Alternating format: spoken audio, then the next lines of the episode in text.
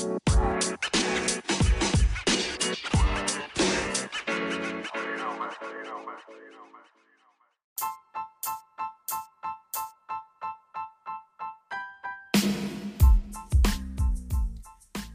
to See the Light of Day podcast. I am Andrea Lachey. NPR has reported that Black Americans are now dying from drug overdoses at a higher rate. When the opioid epidemic was increasing in 2010, white Americans were dying of fatal drug overdoses at twice that of black Americans. Now, a decade later, overdose rates have been growing fastest in black communities.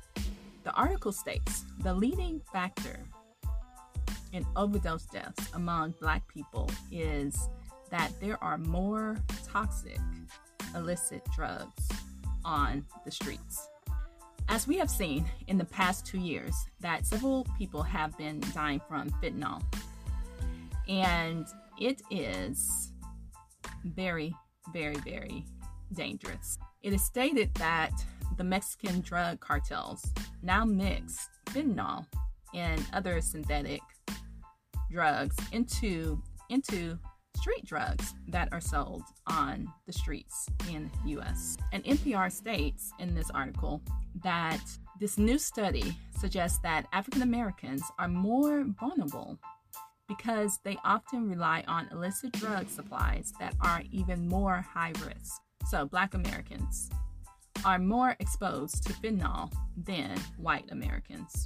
There's a forecast that more than 1.2 million additional drug overdose deaths will happen in the US in the coming decade. The researchers in this article state the way to prevent deaths in the Black community is by providing better healthcare and more access to addiction treatment.